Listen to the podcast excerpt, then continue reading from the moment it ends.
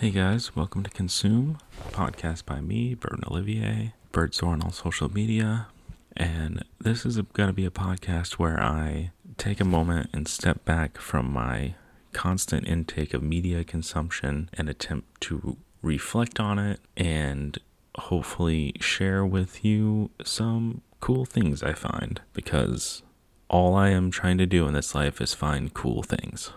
And so, this first episode is going to be about my latest media consumption project, and it's going to be the first weekly roundup of my challenge to watch a new movie every day of twenty twenty-one. I keep wanting to say twenty nineteen. I don't know why. Um, wishful thinking. So yeah, I have many insane um, systems that I develop for myself for how I'm, like, which piece of new content I am going to take in next, and I'll explain all of those in due time, I'm sure. But for this series, focusing on movies, I have been slacking in my movie consumption, I feel like, for the past five years or more, because, you know, I've always loved movies. It was like one of my first big loves, like comedy and movies. Like, one of the first things I was a big, like, avid fan of besides music would be, like, Kevin Smith movies, and which sounds so, like, cringy to admit, but, like, it's it's true, and I still like Kevin. He does what he does. He makes fun stuff. He's he tries to be happy and spread joy, and that's all I want to do also. So, you know, anyways, I wanted to watch more movies, so I have a long watch list. I have a randomizer system of dice rolls that I do on Google to help me choose which movie is next, or we see what I'm feeling. And yeah, so a movie a day, every day for twenty twenty-one. Let's just dive in. So we started off twenty twenty-one with a bang with uh, Punisher: War Zone from two thousand eight, directed by Lexi Alexander, starring Ray Stevenson, obviously based off of the comic The Punisher, uh, which I'm a big Punisher fan. So, like, I've been meaning to watch this for a while, but it got, like, kind of an iffy reception, and it just, like, slipped from my interest. But I do love The Punisher. It's a great character. It sucks because, like, you can't... It sucks that you can't just wear Punisher merch without... because you're going to be branded a white supremacist, even though, like, the creator of The Punisher uh, hates that cops and all these fucking losers wear the logo. Whatever, besides the point. This is a very fun movie. It fucking rules. Starts off, like, just pedal to the metal. You have this awesome scene where the Punisher, there's, like, a mob. It's not an origin story. We're just jumping in. There's a mob doing shady shit. They're having dinner. Punisher shows up, cuts the lights, just kills everybody, breaks an old woman's neck, slices an old dude's throat. It's sick. And then he chases a couple of the guys from that place to their hideout, which is for some reason at a fucking recycling plant, and throws a guy in there into a, a glass crusher, which, like, I need to know if it's if this is how glass is actually recycled, just like this big weird grinding machine. Which, I mean, I guess it makes sense, but in the movie it just looked very ominous, and maybe that, maybe that's how it is. So he throws this guy in there, he gets cut up, and then his face gets stitched together later, and he's Jigsaw, who is, like, the Punisher's big villain, like, the one guy who Punisher can't, like, actually kill, except, as we'll see later in this movie. Spoilers. But yeah, this whole movie is just, like, it's completely over the top. It's fucking ridiculous in the best way. It's just fun all the way through. I listened to, there's a really great interview with the director on um, how did this get made, which thankfully, like, because usually that podcast is about bad movies or whatever, right, I think. But, like, they all loved it, and she was in there talking about how much she enjoyed doing it and how she, like, tried to stay true to the comics, and she did a great job. The only thing that she came up with was actually... uh, my favorite scene in the movie is, for some reason, there's a parkour gang. And which I think she said is because they're a bunch of people when she was making the movie was just like, whatever you do, do not fucking put parkour in this movie because that's what everybody's doing. So she decided to do it, that his little gang, and I have a scene where a guy flips to from one roof to another, and Punisher just kills him with a rocket midair, mid-flip, and it's fucking great. I laugh so hard. Anyways, um, I don't know. I don't got much else to say. It was fucking good. It was a great way to start off twenty twenty-one. Next. Oh, I gave it... How many stars did I give it? I gave it four stars. Yeah. It was fun enough to warrant four stars. So anyways, next. This was the second day of twenty twenty-one. I was already kind of upset with myself for this stupid project. Uh, wasn't having the best day. So I decided to go easy on myself, and I watched a cartoon. Um, I watched Justice League The New Frontier, which is an adaptation off the Darwyn Cooke comic book of the same name. And Darwyn Cooke, I love. He's like one of the best artists in all of comics. He has like the... this retro style. It's very similar to Batman the Animated Series, which I learned is actually because he was a storyboard artist for Batman the Animated Series and then spun that into a comic book career. It wasn't his first time trying to get into comics, but that's what like made it stick. So he writes Justice League The New Frontier, which is a comic, and it's basically it's bridging the gap between the old Golden Age Justice Society and the new the Silver Age Justice League that most of us know as the Justice League these days. And so this this cartoon actually I thought did a great job of condensing this over five hundred page comic book to just an hour and fifteen minutes. They cut out a couple of side plots, but like nothing you really miss. The voice acting is really nice. Uh, the animation can feel a little flat, and like they imitated Darwyn's style, and they did a pretty good job of it. But like, there's just parts where it feels flat. But I think that's just the nature of these cartoons. It's like, I probably with their production, it's like hard to get the most caring, lifelike uh, visuals. But overall, it's great. It works. It's a lot of fun. Uh, I recommend it. I gave it. I gave it three and a half stars because it's it's a slightly better than average. Didn't like grab me emotionally, but then again, neither did the comic really. I just really appreciate Darwyn's art and his storytelling. Okay, then on to the third day. This was the last day before I came up with my randomizer, and I was trying to like I was going through all the streaming sites I had, just seeing what popped in my eye, see what would be interesting, and so I was looking on Kanopy, which is the uh, one of the streaming sites that you can get if you have a library card, which I highly recommend. Uh, library cards rule, especially in Los Angeles. The Los Angeles library system is great. So I was scrolling through Kanopy, and I found Before the Devil Knows You're Dead, crime thriller from two thousand seven with uh, Philip Seymour Hoffman and Ethan Hawke, and this director, uh, Sydney Lumet? Lumet? I probably should do more research before I do this. But this, you know...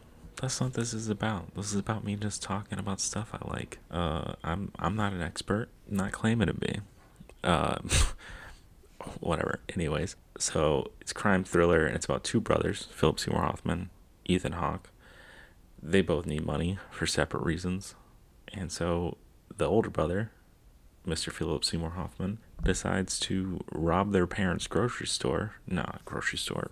Jewelry store. And through a series of errors, it goes wrong. Their mom gets killed by the guy that Ethan Hawke gets to uh, rob the store for him because he feels like he needs help. But yeah, this was fun. It was a good vibe. Uh, it it fit the vibe of all the crime comics I've been reading lately, mostly the Brubaker and Phillips series. Um, yeah, it was really cool. The vibe was instantly very good. The, it did like the whole non-linear storytelling thing, and I thought it did it well without being too confusing or confounding, and um, just really good character work. You get uh, Michael Shannon in there later. It's always a joy to see him. His name was Dex. That's my brother's name. That's fun. But yeah, um, it was a good movie. Very bleak. It ends very bleak. Just know that. I'm not going to go through all the ins and outs. I don't want to spoil it. But this, uh, this got a solid... three and a half stars also. I liked what they were doing.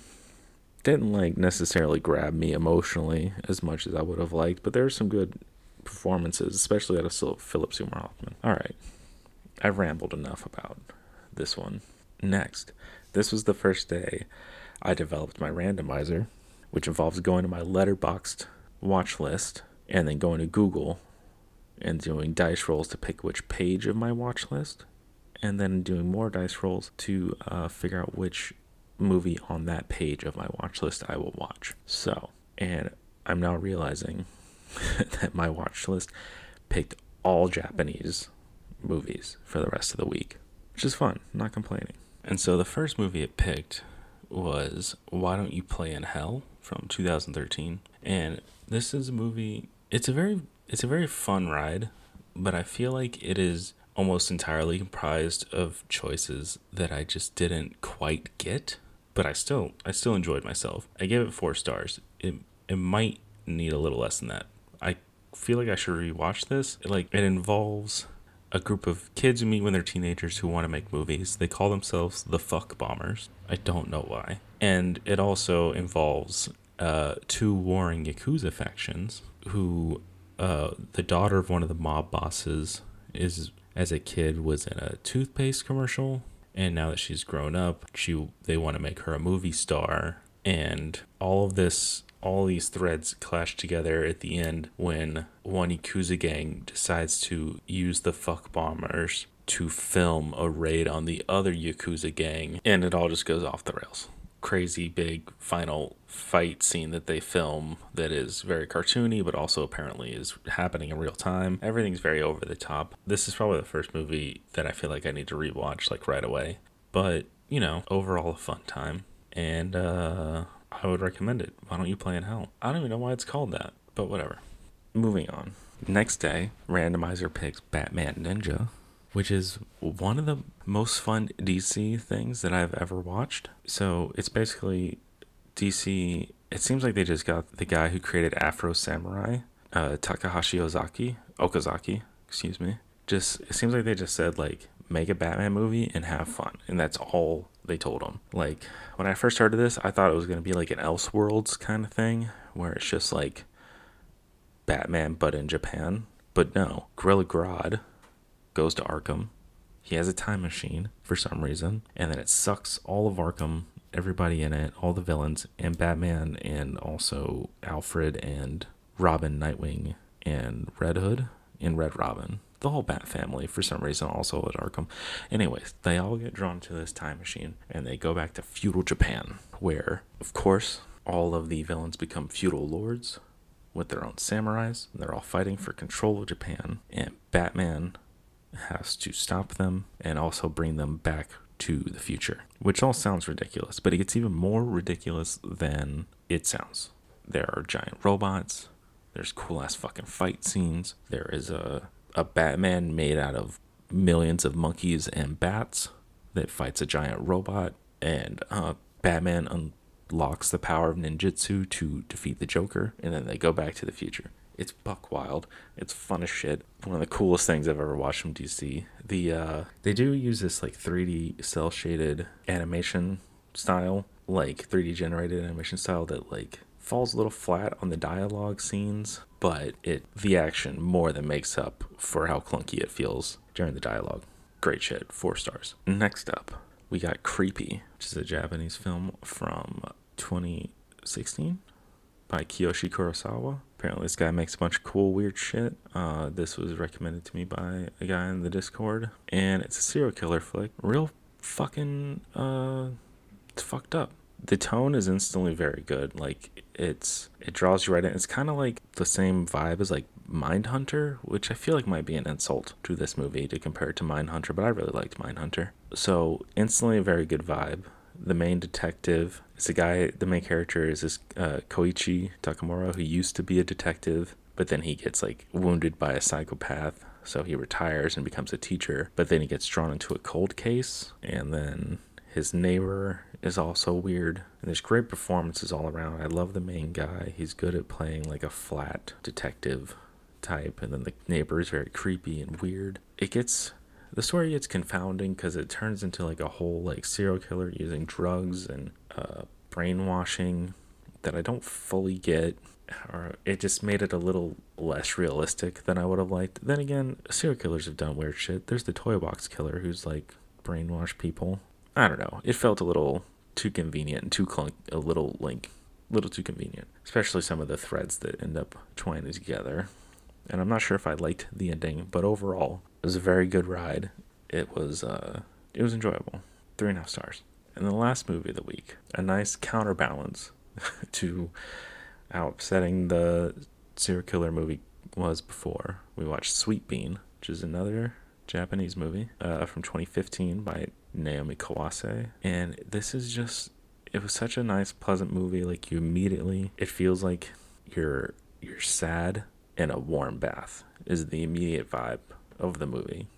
Everything takes it slow, nice urban visuals with some sakura trees, and it's all about this guy who runs a little bakery and he sells his little pancakes with red bean paste, and this older woman comes and she wants to work there, and she makes amazing bean paste that like wins over this cold bakery owner or guy who runs the bakery, and it's just very pleasant. You immediately care for all these characters and want the best for them. I found myself getting choked up at a scene of him making pancakes and putting together these things, and it just takes you on like a nice ride with these characters, and you feel like there's like a little growth, and uh it's just, it was very pleasant. I highly recommend this movie. I gave this one four and a half stars, highest I've given so far.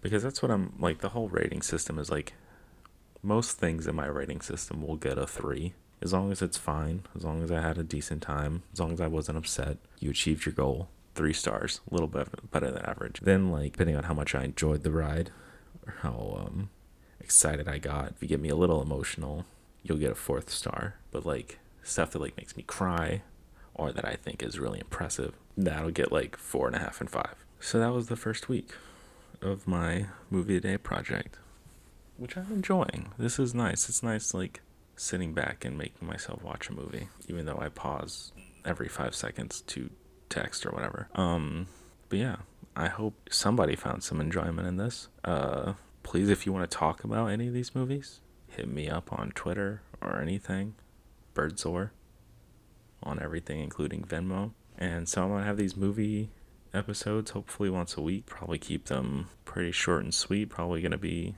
shorter than this one was because I didn't try to explain anything. And then maybe eventually I want to uh start doing other podcasts about comics and music. Those are the comics, music, and movies are the three main things I would like to talk about. So um yeah, that's all I got for you now. I'll uh see you guys next week with seven more movies. Bye.